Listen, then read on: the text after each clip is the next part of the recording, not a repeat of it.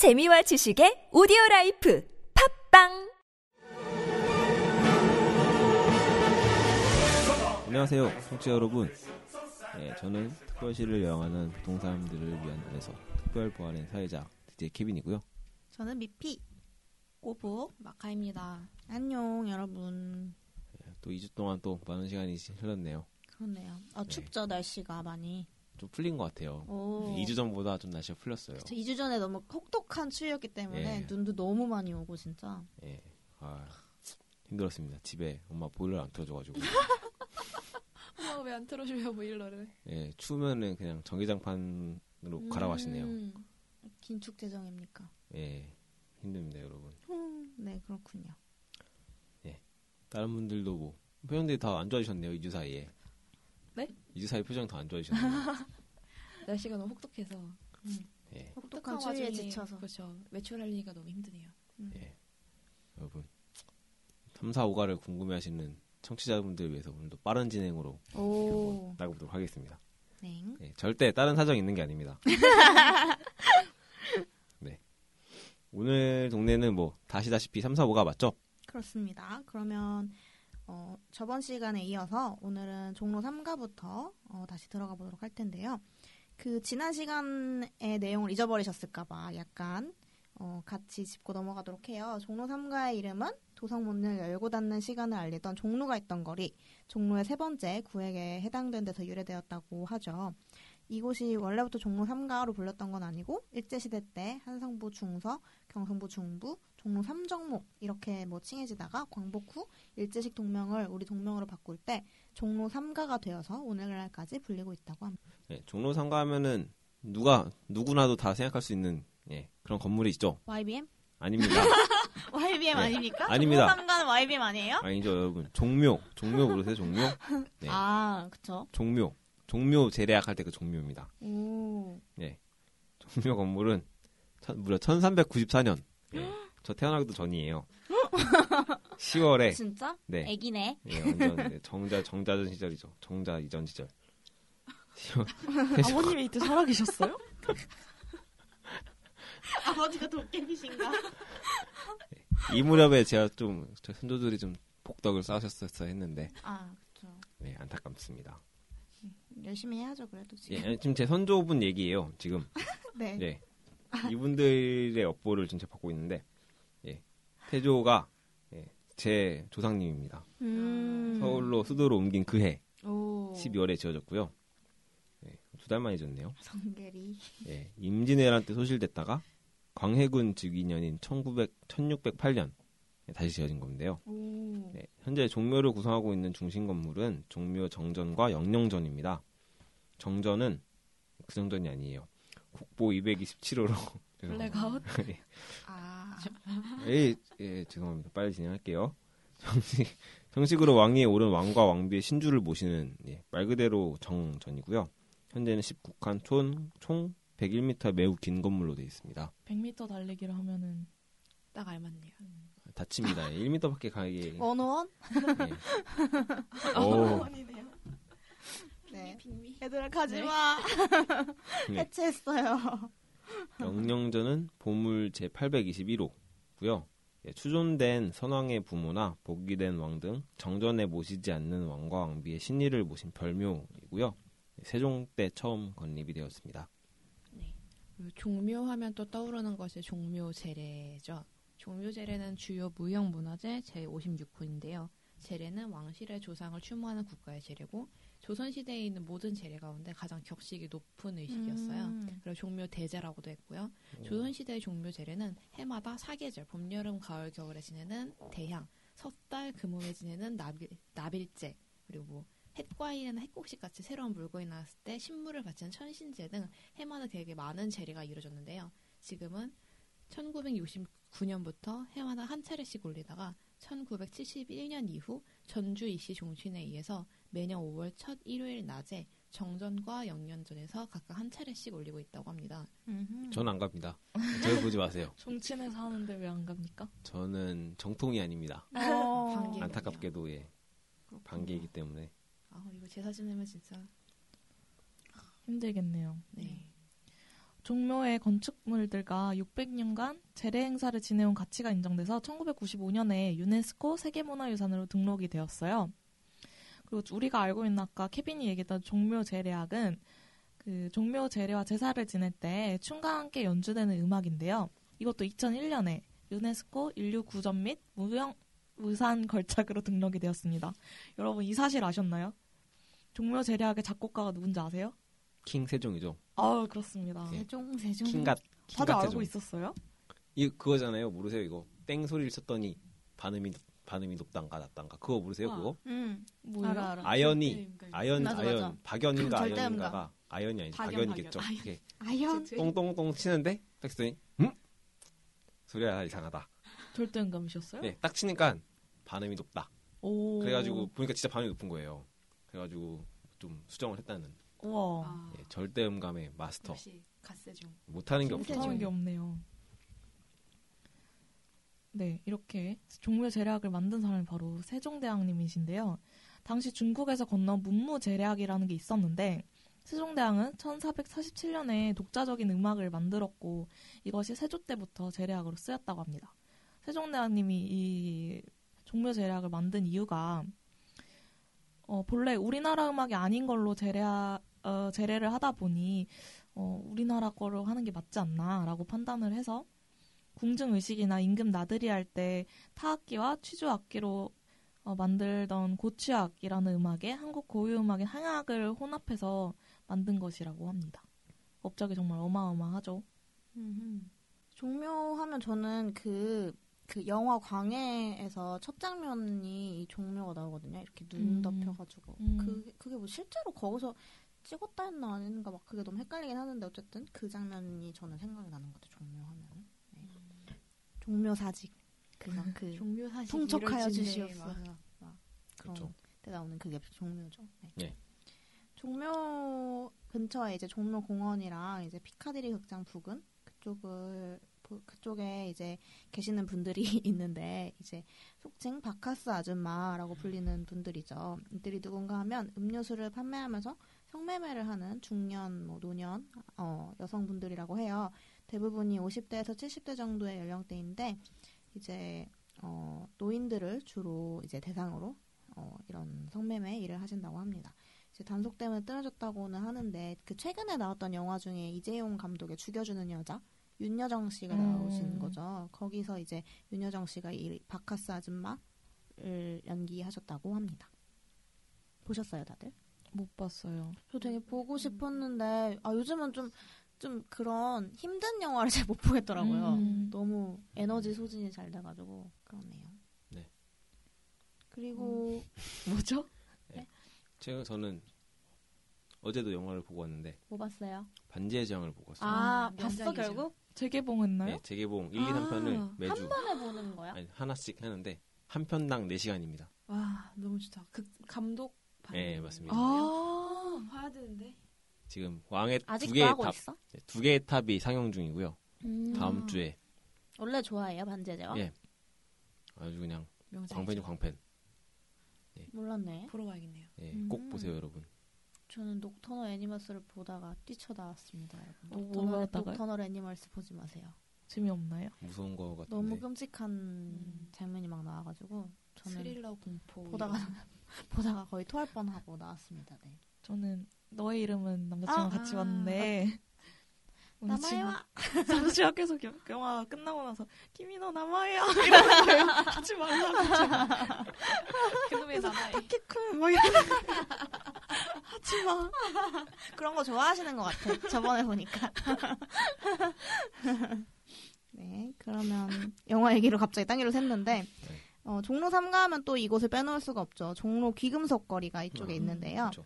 종로 3가역에서 내려 단성사 옆 골목으로 가다 보면 수많은 귀금속 상점이 줄 이어선 골목길을 쉽게 찾을 수 있습니다. 이곳은 국내 최대 규모의 귀금속 전문 상가로 상가 수가 700에서 1000여 개에 달한다고 합니다. 네, 이, 사실 이곳의 고객은 90% 이상이 전국 각지에서 올라온 어, 귀금속 점주와 아. 중간 상인들로 도매가 대부분이라고 하는데요. 여기 커플링 마트로도 많이 네. 가지 않나요? 뭔가 이렇게 이런 거 맞춰야 될때 많이 가잖아요. 음, 음, 음. 결혼이란 결혼, 결혼 예물 뭐 이런. 거 할 때 많이 음, 가는 것 음. 같고 그 아, 그래요? 친구랑 종로 얘기를 맞춰본 경험이 있는 사람이 없는 것 같은데요. 조- 친구한테 종, 종, 종로 얘기를 했는데 어제 그 막 뭐지 친구가 그 여기서 반지 사면 산집에 가서 다시 팔아야 값을 잘 쳐준다고 하시는 거 아니야? 그렇게 얘기. 근데 이유는 모르겠는데 그렇게 얘기를 하더라고요. 그래서 사신 분들은 약간 연민값 아닐까요? 어, 헤어졌구나 너 그렇구나. 여기서 샀으면 좀 쳐주는 그런 게 있다고 합니다. 저는 그 친구 중에 금은 세공을 하는 우와. 친구가 오. 있어가지고 그러니까 본인이 하는 건 아니고 근데 무슨 프로그램으로 막 디자인을 하더라고요. 음. 그래서 받았었는데 이쪽에서 뭐 이렇게 이쪽으로 도면을 보내주면 이렇게 세공을 해준다 그러더라고요. 아. 저 그걸 받아서 오. 한, 한동안 끼고 다녔죠. 오, 어? 지금 왜 안 끼나요? 과거형인가요? 이게 손에 살이 쪄가지고 안 빠집니다. 늘릴 수 있는데? 아, 늘어나지 않는 재질인가 봐. 이게 지금 집 어딘가에 있을 텐데 음. 예, 이, 이, 이 내용 빼주세요. 어딘가에 있을 텐데 빼주세요. 아, 네. 예. 손에 살이 쪄서 못 끼는 걸로. 예. 네. 꼭 다이어트해서 빼, 다시 끼도록 하겠습니다. 음, 네. 종로는 조선시대부터 서울 제1의 상권이었는데요. 금은방이나 전당포가 많았던 것도 유동인구가 많고 상권이 발달한 까닭이라고 하네요. 지금 같은 귀금속 거래를 이룬 게 1960년대부터인데 예지동을 중심으로 그 범위가 확장되면서 지금은 종로 전체를 아우르고 있습니다. 전국 주얼리 물동량의 70%를 아. 차지한다고 하니 오. 엄청나죠. 네. 어, 시중가보다 20에서 40% 정도 저렴한 가격으로 귀금, 귀금속을 구매할 수 있어서 실속을 따지는 분들이라면 한번 가보시는 것도 좋을 것 같네요. 용산 같은 느낌일 것 같네요. 음. 아는 사람이 어, 그쵸, 가면은 그쵸, 좀 그쵸. 싸게 살 수 있는데 잘못 사도 사면 약간 덤탱이 쓸수 있는 쓸 수도 있는. 예. 네. 저는 종로 하면은 종로 상가하면은 그 영, 아까 말한 것처럼 영어 학원이 엄청 생각나서 음. 제가 YBM에 궁금해서 찾아봤는데 YBM이 뭔지 아십니까, 여러분? YBM, YBM의 young man. 뜻이요? 음. young man, YB, 와, young, young boy man, young brave man. 오. young brave man. 아니 놀라지 마십시오, 여러분. 이것은 마치 like JYP 사람 이름이에요? 영빈 민 민영빈 씨의 이름이 이니셜이라고 합니다. 너무 깜짝 놀랐어 나도. 너무 웃기지 않아? JYP인 줄 찾아보고 너무 어이가 없어가지고 나도 무슨 뜻인 줄 알았어. 그리고 심지어 국- 그냥 국내 기업이래요. 그냥 저는 막 외국 기업에 외국인 줄 알았는데 막 그런 건 줄 알았는데 국내 기업이라고 합니다. 민영빈 씨, 민영빈 씨. 이름을 널리 퍼뜨렸네요. 그럼 어. 아무도 몰랐어. 근데. YBN 시사 어학원. 응, 그쵸 그쵸. 네. 토익을 모두 다들 지출하신 경험이 네, 있습니다. 네, 그렇습니다. 영빈 씨. 네. 제 돈도 많이 가져가셨죠. 그럼요. 잘, 잘 살아라. 그럼 이제 종로, 아, 사, 돌아가셨을 걸? 종로 사가로 한번 네. 넘어가도록 하겠습니다. 종로 사가에서는 한번 세운 상가에 대해서 좀 음. 다뤄보려고 하는데요. 세운 상가 여러분 아세요? 알죠. 아 진짜요? 전- 알죠. 전 모르거든요. 뭐야?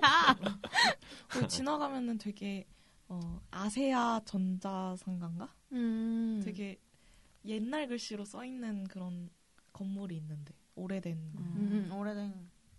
네, 이제 한번 이제 세운 상가에 대해서 좀 알려드리려고 합니다. 예, 이게 일제 시대로 거슬러 올라가는데요.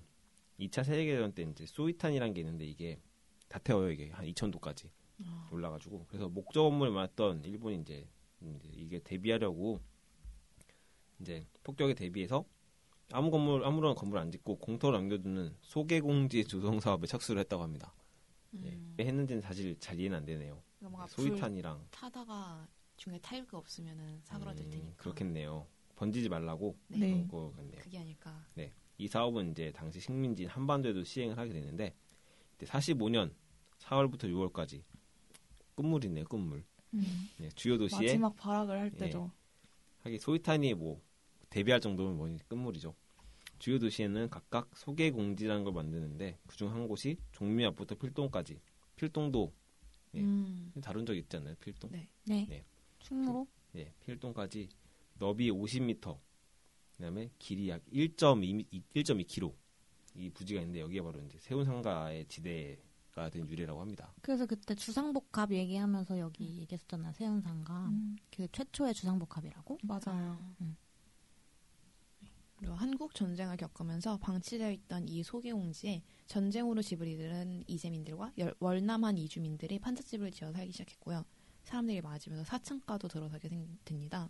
1950년대부터 1968년까지 이 일대를 중심으로 사층가가 생겼고요. 사람들이 이곳을 속칭 종삼 혹은 서종삼이라고 불렸다고 해요.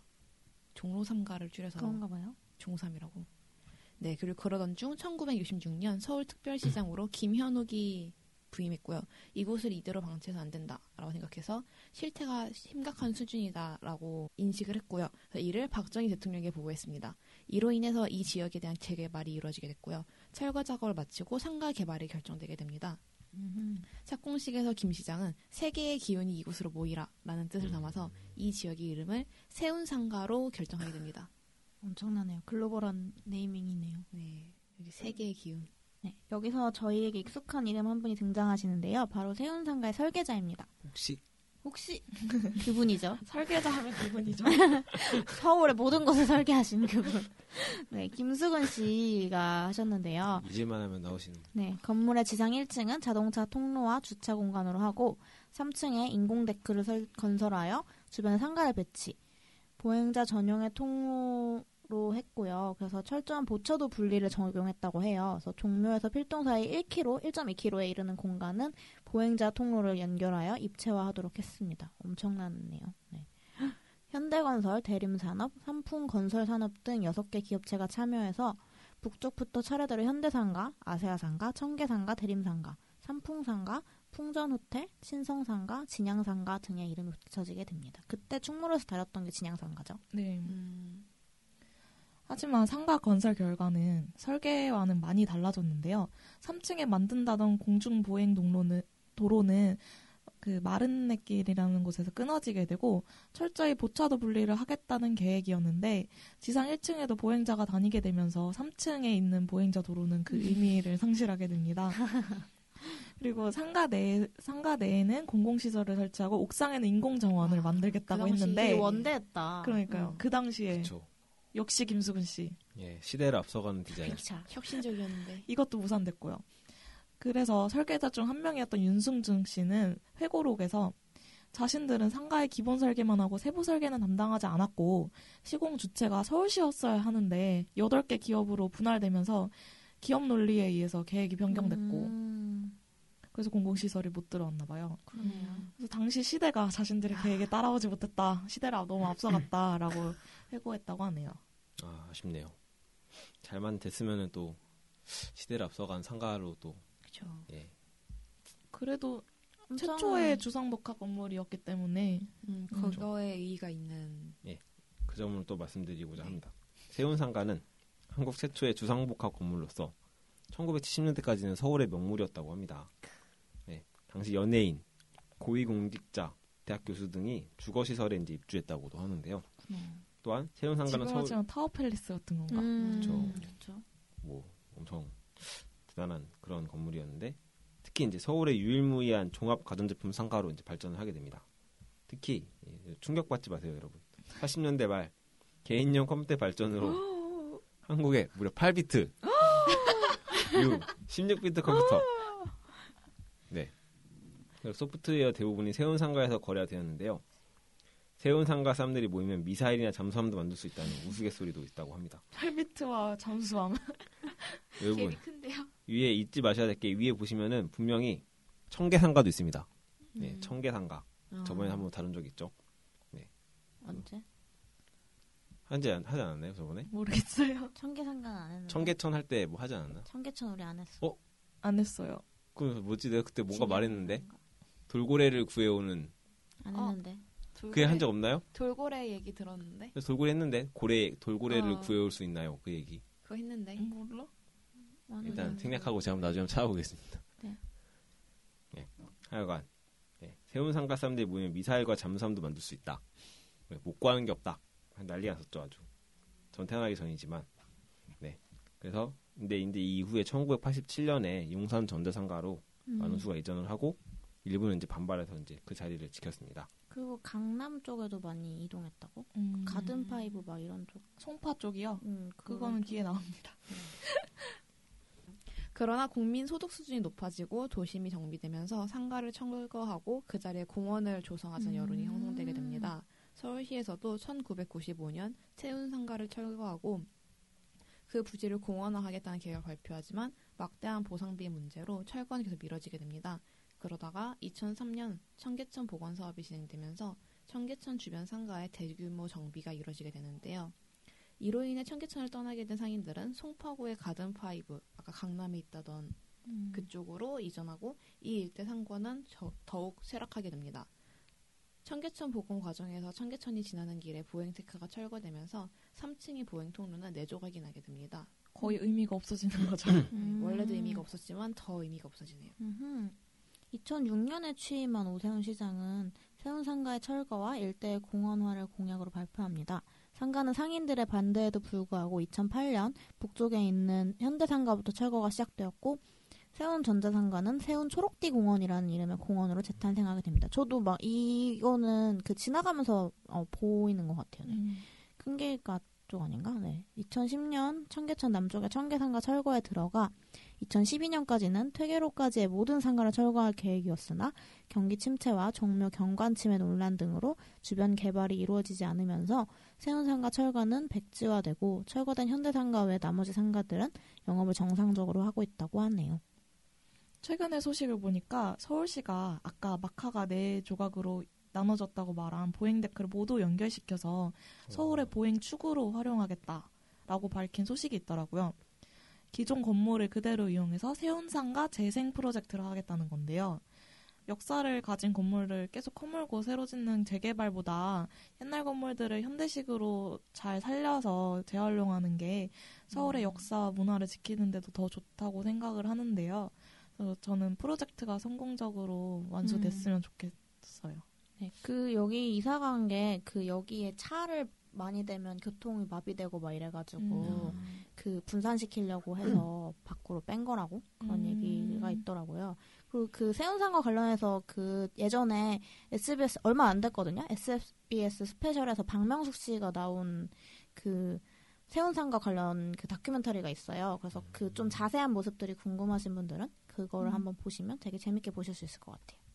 근데 이거 보니까 뭐 최근에 뭐 리뉴얼하고 새로 짓고 하는 컨셉이 다 초기 디자인이랑 거의 비슷하네요. 음. 녹색 녹지는 원래 옥상에 올라갈 아, 예정이었고 그러게요. 보행 데크도 원래는 다 구상이 돼 있던 건데 역시 김수근 씨의 예. 시대를 넘어선 거의 설계. 4, 50년을 앞서서 설계를 했는데 되게 안타깝네요.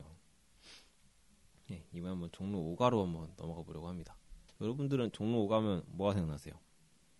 보령약국 보령약국 아닙니까 종로가? 종로 5가 보령 약국. 광장시장? 이게 이제 광고 되게 많이 들었었는데. 그러니까 보령약국 너무 약간 주입됐어. 저- 종로가 보령약국. 보령약국 보령약. 그리고 아까 이제 마카 씨가 광장시장 얘기를 해주셨는데 광장시장도 얘기도 빼놓을 수가 없죠. 예, 광장시장은 이제 조선시대로 역사를 거슬러 올라가는 되게 유서 깊은 시장입니다. 국가에서 허가한 허가한 시전 서소문 일대에 있던 칠패시장, 흥임지문 일대에 배옥에 있던 배옥의 시장 등 서울의 3대 시장으로 꼽혔던 시장인데요. 이제 개항과 더불어서 중국과 일본 상인들이 이제 막 서울 상권을 장악하기 시작했는데 청일 전쟁 이후에 이제 일본 상인들이 서울의 상권을 장악하게 됩니다. 그렇죠. 이에 대응하기 위해서 이제 1905년 과거 배옥의 시장이 있던 곳을 근거지로 한국인들 자본을 모아서 광장 주식회사가 설립되게 됩니다. 한인 한인 마켓. 또 한인마켓 등장하게 되죠. 그 이후 광장 주식회사가 운영하는 동대문 시장은 일제 강점기 때 남대문 시장과 함께 대표 시장으로 이제 자리매김하게 되는데요. 예, 여기서 이제 또 한번 짚어보면 왜 하필 광장이냐? 음. 그 이유도 이유가 있습니다, 여러분. 예, 청계천에 다리가 여러 개 있는데 회사가 광교랑 장교 사이에 그래서 광장 주식회사라는 이름을 지었다고 하네요. 오 역시 역시 한 음식 따는 게 유행이었죠. 강원도, 전라도 다, 경상도 다다 한. 나오네요. 예, 이 약간 유행이었나 봐요. 그렇죠. 그래서 처음에는 이제 광교와 장교 첫 글자자는 이제 넓을 광, 길, 강- 길장자 광장이었는데 훗날 이제 나중에 이제 넓게 저장한다는 뜻으로 광장 저장할 때 그 장자예요. 음, 그렇구나. 한자가 바뀌어서 요새 이제 쓰고 있다고 합니다. 음. 이 원래 광장시장이 동대문 시장의 한 부분이었다는 거 혹시 알고 계시는지 모르겠는데 한국 전쟁 이후 동대문 시장이 구호 물자와 미군 물자 중심으로 시장을 이제 키우게 돼요. 그래서 1960년대 초반까지 종로 4가에서 동대문까지 형성되어 있던 이 시장이 동대문 시장으로 통칭이 되었고 그 근데 이제 이 기존의 동대문 시장에 더해서 북한에서 내려온 월남민들과 전쟁의 피난민들을 중심으로 오가와 육가 쪽으로 규모가 커지면서 시장이 분리돼가지고 이 광장 주식회사가 운영하는 시장이 광장시장이 되고 새롭게 형성된 시장은 동대문 시장이라는 이름을 차지하게 됩니다. 이렇게 동대문 시장은 좁게는 종로 5가의 동대문 시장과 종로 6가의 동대문 종합시장을 이르- 이르는 말이고 넓게는 예지동의 광장시장에서 신당동 일대 신평화 시장까지를 포함한 명칭이 됩니다. 음, 되게 넓은 네. 음. 명칭이네요.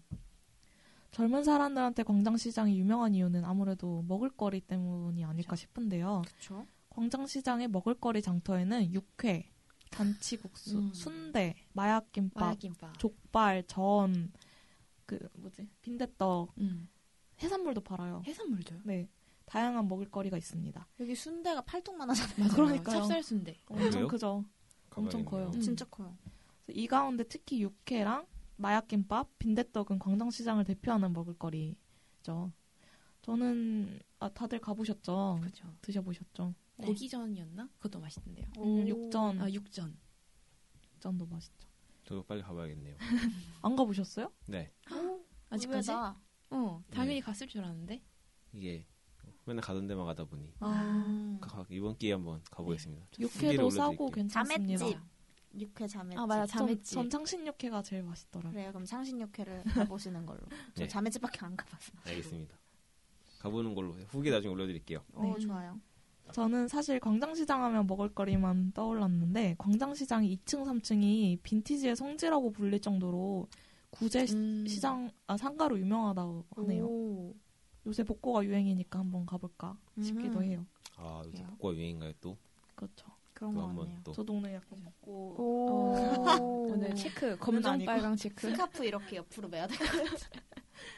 이 수익 구제 상가는 월요일부터 토요일까지는 10시부터 19시, 그러니까 7시까지고요. 일요일은 11시부터 7시까지입니다. 네. 그 종로 5가에 는 닭한 닭한 마리 골목도 있는데요. 한 마리. 이거 체인점 아닌가요? 닭 한 마리?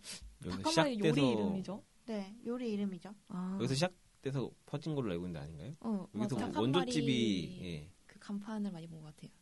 그래서 아무튼 종로 5가역에서 6번 출구에 있는 닭 한 마리 골목은 1980년대 중반부터 형성됐는데요. 처음에는 오늘날과 같은 형태가 아니라 칼국수에 닭고기를 넣어 팔았다고 합니다. 음. 그냥 칼국수? 닭, 닭칼국수였네요, 진짜. 음. 지금은 큰 양푼에 닭과 육수를 붓고 그대로 끓이는 음식이죠.